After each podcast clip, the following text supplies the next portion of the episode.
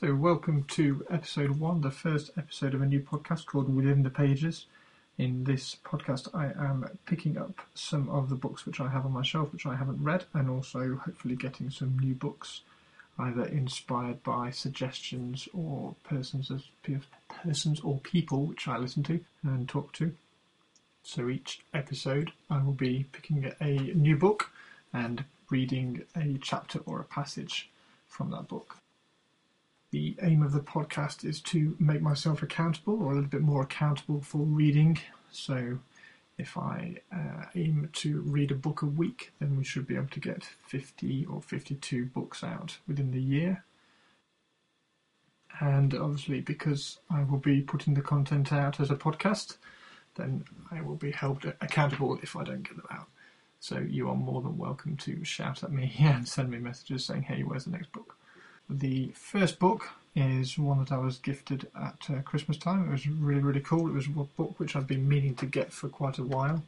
Um, and I was gifted it on Christmas Day, which was fantastic. I can't even couldn't even remember mentioning that I wanted it, so it was even more of a surprise. It's very very cool. It is um, Open by Andre Agassi. It's the autobiography, and within the pages he talks about his dislike and pretty much hatred of tennis all the way through, and some of the challenges, or lots of the challenges, which he's had to work through to overcome it. Um, it's still staggering how he still manages to play tennis.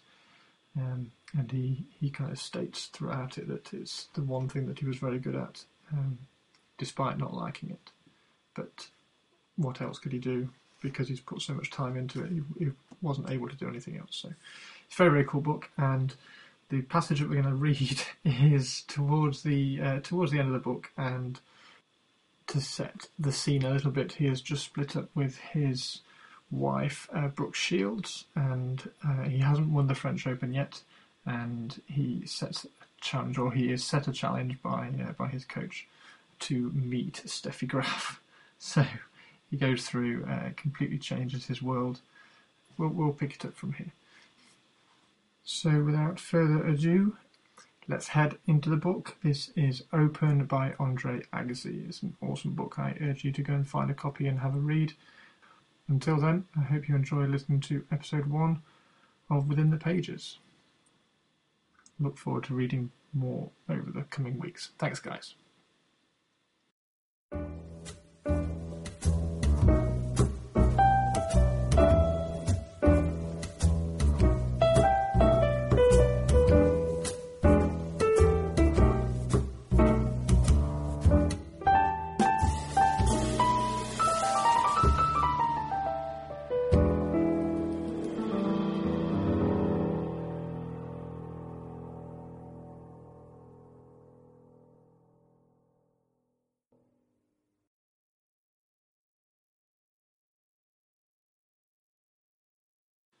I head back to Vegas.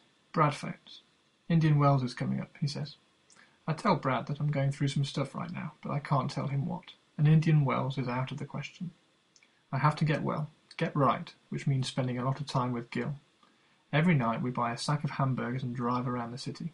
I'm breaking training, big time, but Gil sees again that I need comfort food. He also sees that he might lose a finger if he tries to take the hamburger away from me. We drive into the mountains, up and down the strip, listening to Gil's special CD. He calls it Belly Cramps. Gil's philosophy in all things is to seek the pain, woo the pain, recognize that pain is life. If you're heartbroken, Gil says, don't hide from it, wallow in it. We hurt, he says, so let's hurt. Belly Cramps is his medley of the most painful love songs ever written. We will listen to them over and over until we know the lyrics by heart. After a song has played, Gil will speak the lyrics. For my money, his speaking is better than anyone's singing. He puts all recording artists to shame. I'd rather hear Gil talk a song than Sinatra croon it. With each passing year, Gil's voice grows deeper, richer, and softer. And when he speaks, the chorus of a torch song, he sounds as if he's channeling Moses and Elvis. He deserves a Grammy for his rendition of Barry Manilow's Please Don't Be Scared. Because feeling pain's a hard way to know you're still alive. But his take on Roy Clark's version of We Can't Build a Fire in the Rain knocks me out every time. One particular line resonates with us both. Just going through the motions and pretending we have something left to gain. When I'm not with Gil, I'm locked in my new house, the one I bought with Brooke for those infrequent occasions when we came home to Vegas. Now I think of it as bachelor pad number two. I like the house. It's more my style than French country place where she and I lived in Pacific Palisades, and it doesn't have a fireplace. I can't think without a fireplace. I must have fire. So I hire a guy to build one. While it's under construction, the house is a disaster area. Huge plastic sheets hang from the walls. Tarps cover the furniture. A thick coat of dust lies everywhere. One morning, staring into the unfinished fireplace, I think about Mandela. I think about the promises I've made to myself and others. I reach for the phone and I dial Brad. Come to Vegas. I'm ready to play. He says he's on his way. Unbelievable. He could dump me. No one would blame him. But instead, he drops everything the moment I call. I love the guy. Now, while he's on his way, I worry that he won't be comfortable because of all the construction. Then I smile. I have two leather club chairs sat in front of a large TV screen and a wet bar stocked with Bud Ice. All Brad's basic needs will be met. Five hours later, he comes through the door, flops into one of the club chairs, opens a beer, and instantly looks as if he's nestled in his mother's arms. I join him in a beer. Six o'clock rolls around. We switch to frozen margaritas. At eight o'clock, we're still in the club chairs, Brad flipping channels looking for sports highlights. I say, Listen, Brad, I need to tell you something. It's something I should have told you a while ago. He's staring at the TV. I'm staring into the unfinished fireplace, imagining flames. You see that game the other night? he asks. No one is beating Duke this year. Brad, this is important. Something you need to know. Brooke and I, well, we're done. We're not going to make it. He turns. He looks me dead in the eye then he puts his eyebrows on his knees and hangs his head. I had no idea he'd take it this hard. He stays this way for a full three seconds, and finally he looks up and gives me a big toothy smile.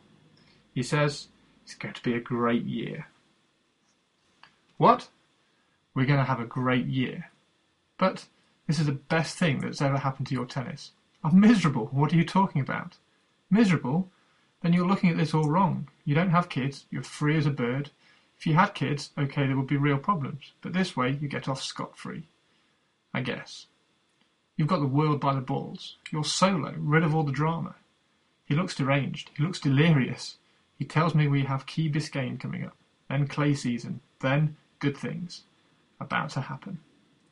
This burden is off you now, he says. Instead of lying around Vegas feeling your pain, let's put some pain on your opponents. You know what? You're right. That calls for another batch of margaritas. At nine o'clock, I say, we should think about food.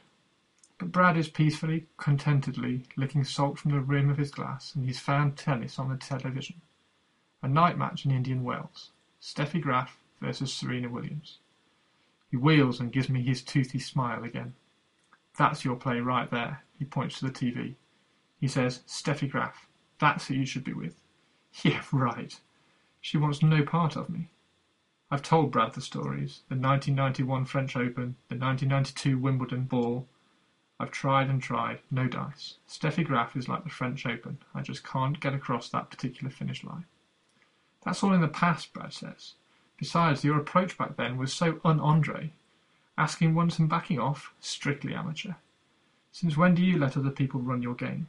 Since when do you take no for an answer? I nod. Maybe. You just need a look, Brad says a crack of light, a window, an opening. The next tournament where Steffi and I are both scheduled to play is Key Biscayne. Brad tells me to relax and he'll get me close. He knows Steffi's coach, Heinz Günthardt. He'll talk to Heinz about setting up a practice session. The moment we arrive in Key Biscayne, Brad phones Heinz, who's surprised by the proposition. He says no, he says Steffi would never agree to break her regular preparation schedule for a practice session with a stranger. She's too regimented. Also, she's shy. She'd be highly uncomfortable. But Brad is persistent, and Heinz must have some trace of romantic in him. He suggests Brad and I book the court for right after Steffi's practice session, then arrive early. Heinz will then casually suggest that Steffi hit a few balls with me. It's all set, Brad says. High noon. You, me, Steffi, Heinz. Let's get this party started. First things first, I phone JP and tell him to get his ass to Florida, pronto. I need advice. I need a sounding board. I need a wingman. Then I hit the court and practice for my practice session. On the appointed day, Brad and I get to the court 45 minutes early. I've never been so breathless. I've played seven times in a final of a Grand Slam, and I've never felt like this. We find Heinz and Steffi deeply absorbed in their practice session. We stand off to the side, watching. After a few minutes, Heinz calls Steffi to the net and says something to her. He points to us. She looks. I smile. She doesn't. She says a few words to Heinz, and Heinz says a few words, and then she shakes her head. But when she jogs back to the baseline, Heinz waves me onto the court. I tie my shoes, quickly. I pull my racket out of my bag and walk onto the court. Then, impulsively, whip off my shirt. It's shameless, I realise, but I'm desperate. Steffi looks and does a barely detectable double take. Thank you, Gil. We start to hit. She's flawless, of course, and I'm struggling to get the ball over the net. The net is your biggest enemy. Relax, I tell myself. Stop thinking. Come on, Andre, it's only a practice session. But I can't help myself. I've never seen a woman so beautiful. Standing still, she's a goddess in motion. She's poetry. I'm a suitor, but also a fan. I've wondered for so long what Steffi Graf's forehand feels like. I've watched her on TV and at tournaments, and I've wondered how that ball feels when it comes flying off her racket. A ball feels different off every player's racket. There are minute but concrete subtleties of force and spin. Now, hitting with her, I feel her subtleties. It's like touching her, though we're forty feet apart. Every forehand is foreplay. She hits a series of backhands, carving up the court with her famous slice. I need to impress her with the ability to take that slice and do whatever I want with it. But it's harder than I thought. I miss one. I yell to her, You're not going to get away with that. She says nothing. She hits another slice. I sit down on my backhand and hit the ball as hard as I can. She nets the return. I yell, That shot pays a lot of bills for me. Again, nothing. She merely hits the next one deeper and slicier. Generally, during my practice sessions, Brad likes to keep busy. He chases balls, offers pointers, runs his mouth. But not this time. He's sitting in the umpire chair, his eyes peeled, a lifeguard on a shark-infested beach. Whenever I look in his direction, he mutters one word, beautiful. Around the edges of the court, people are beginning to gather, to gawk. A few photographers snap photos. I wonder why. Is it the rarity of a male and female player practicing? Or is it that I'm catatonic and missing every third ball? From a distance, it looks like Steffi is giving a lesson to a shirtless, grinning mute. After we hit for an hour and ten minutes, she waves and comes to the net. Thank you very much, she says. I to the net and say the pleasure was all mine. I manage to act nonchalant until she starts to use the net post to stretch out her legs. All the blood rushes to my head. I need to do something physical or I might lose consciousness. I've never stretched before, but now seems like a good enough time to start. I put a leg on the net post and pretend my back is flexible. We stretch, talk about the tour, complain about the travel, compare notes on different cities we've enjoyed, and then I ask, What's your favourite city? When tennis is over, where do you imagine living? Oh, it's a tie, I think, between New York and San Francisco. I think, have you ever thought of living in Vegas? But I say, my two favourites also. She smiles. Well, she says, thanks again. Any time. We do the European double cheek kiss. Brad and I take the ferry back to Fisher Island where JP is waiting. The three of us spend the rest of the night talking about Steffi as if she's an opponent, which she is. Brad treats her like Rafter or Pete. She has strengths, she has weaknesses. He breaks down her game, coaches me up. Now and then JP phones Joni, puts her on speaker and we try to get the female point of view. The conversation continues over the next few days. At dinner, in the steam room, at the hotel bar, the three of us talk about nothing but Steffi. We're plotting, using military jargon like recon and intel. I feel as if we're planning a land and sea invasion of Germany. I say, she seemed kind of cool to me. Brad says, she has no idea you split from your missus. It hasn't been in the papers yet. Nobody knows. You need to let her know your status and tell her how you feel about her. I'll send her flowers. Yes, JP says. Flowers are good.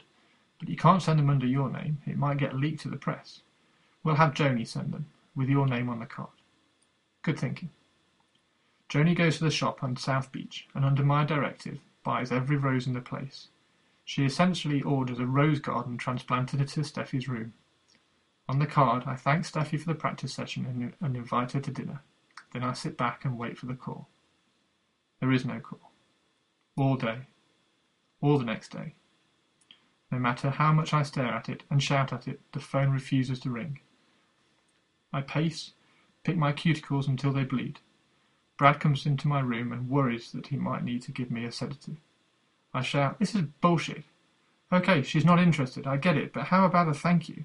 If she doesn't call by tonight, I swear I'm calling her. We move to the patio. Brad looks off and says, Uh oh. What? JP says, I think I see your flowers. They point to the patio of a room across the way. Steffi's room, obviously, because there on the patio table are a giant bouquet of long-stemmed red roses. Not sure that's a good sign, JP says. No, Brad says. NG, not good. We decide that I'll wait for Steffi to win her first match, a foregone conclusion, and when she does, I'll phone. JP preps me for the call. He plays the role of Steffi. We rehearse every scenario. He throws me every line she might possibly utter. Steffi beats her hapless first round opponent in 42 minutes. I've tipped the ferry captains to phone me the moment they see her step on the ferry. Fifty minutes after the match, I get a call. She's aboard. I give her 15 minutes to reach the island, 10 minutes to go to the, from the dock to the hotel, and then I phone the operator and ask for her room. I know her room number because I can still see the damn flowers sitting de- dejectedly on the patio table. She picks up the phone on the second ring. Hi, it's Andre. Oh. I just wanted to call and make sure you got my flowers. I did. Oh. Silence. She says, I don't want any misunderstandings between us. My boyfriend is here. I see. Well, okay, I understand. Silence. Good luck with the tournament. Thank you, you too. Yawning canyon of silence. Well, goodbye. Bye. I fall on the couch and stare at the floor. I have one question for you, JP says. What could she possibly have said that would put that look on your face? What scenario did we not rehearse? Her boyfriend is here. Oh. Then I smile. I take a page from Brad's positive thinking playbook. Maybe she's sending me a message. Obviously, her boyfriend was sitting right there. So? So she couldn't talk, and rather than say, I have a boyfriend, case closed, leave me alone, she said, My boyfriend is here. So? I think she's saying there's a chance. JP says he'll fix me a drink. The tournament provides a small measure of distraction. Sadly, the distraction only lasts a few hours. In the first round, against Dominik Hrbaty from Slovakia, I can only think of Steffi and her boyfriend enjoying or awkwardly ignoring my roses. Hrbaty whoops me in three sets. I'm out of the tournament. I should leave Fisher Island, but I stick around, sitting on the beach, plotting with JP and Brad. Steffi's boyfriend probably showed up unexpectedly, Brad says. Plus, she still doesn't know you're divorced. She still thinks you're married to Brooke. Give it time. Let the news come out. Then make your move. You're right, you're right. Brad mentions Hong Kong. In light of my performance against Hrbaty, I clearly need another tournament before we head into the clay season. Let's go to Hong Kong, he says. Let's not sit around here anymore thinking and talking about Steffi. Next thing I know, I'm settling into a seat on an aeroplane bound for China. I look at the screen at the head of the cabin. Estimated flight time 15 hours 37 minutes. I look at Brad. 15 hours and 37 minutes to obsess about Steffi? I don't think so. I unbuckle my seatbelt and stand. Where are you going? I'm getting off this plane. Don't be ridiculous. Sit down. Relax. We're here. We're all packed. Let's go play.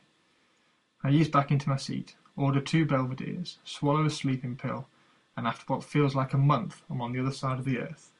I'm in a car being whisked along the Hong Kong highway, looking up at the soaring International Finance Centre.